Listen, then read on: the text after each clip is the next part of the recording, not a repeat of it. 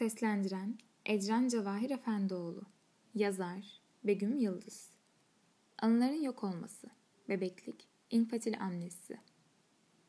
beş altı yaşlarına ait anılarımızı zaman zaman hatırlasak da daha öncesine ait yaşanmışlıkları bir türlü hatırlayamayız. Muhtemelen etrafınızda iki üç yaşlarına ait anılarını da anlatan insanlar bulunmakta. Peki o insanlar gerçekten anılarını hatırlayabiliyor mu? Hadi birlikte bunu bir inceleyelim. Çalışmalara göre insanların iki dört yaş ve öncesine ait anılarını hatırlaması pek de mümkün değil. Bu durumu açıklayan bilimsel terimler ise infatil amnezi ya da bebeklik amnezisi olarak bilinmekte. Bebeklik amnezisinin nedenlerine baktığımızda düşünebilecek ilk nedenlerden biri bebeklerin anılarını depolayabilecekleri bir bellekleri olmadığıdır.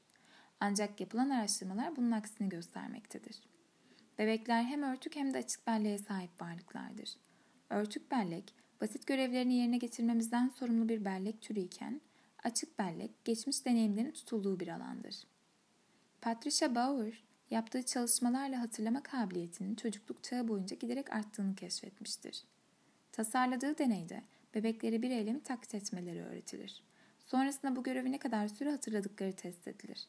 Sonuç olarak altı aylık bebeklerin yirmi dört kırk sekiz saat kadar, dokuz aylık bebeklerin bir üç ay kadar, iki yaşındaki çocukların ise bir yıldan daha uzun süre öğrendiklerini hatırlayabildikleri tespit edilir.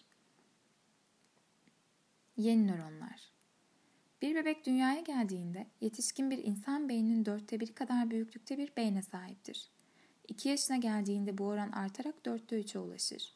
Beynin boyutunda yaşanan bu büyüme, nöronların gelişmesine ve nöronlar arasında yeni bağlantılar kurulmasına yol açar. Ayrıca beynin medial temporalle bunda yer alan hipokampüs, hafıza açısından oldukça kritik bir role sahiptir. Bebeklik dönemimizde hipokampüsün önemli bir parçası olan dentata gyrus, oldukça hızlı bir şekilde yeni nöronlar üretir. Yeni oluşan bu nöronlar hipokampal oluşuma entegre olur. Yaşımız ilerledikçe bu hızlı üretim belirgin bir şekilde azalır. Birçok araştırmacıya göre bebeklik amnesinin nedeni bu hızlı nöron üretimidir. Bu görüşe göre üretilen yeni nöronlar yeni bağlantılar oluşturmak için hipokampal devrelere entegre olduklarında var olan bellek ağlarının bozulmasına sebep olmaktadır.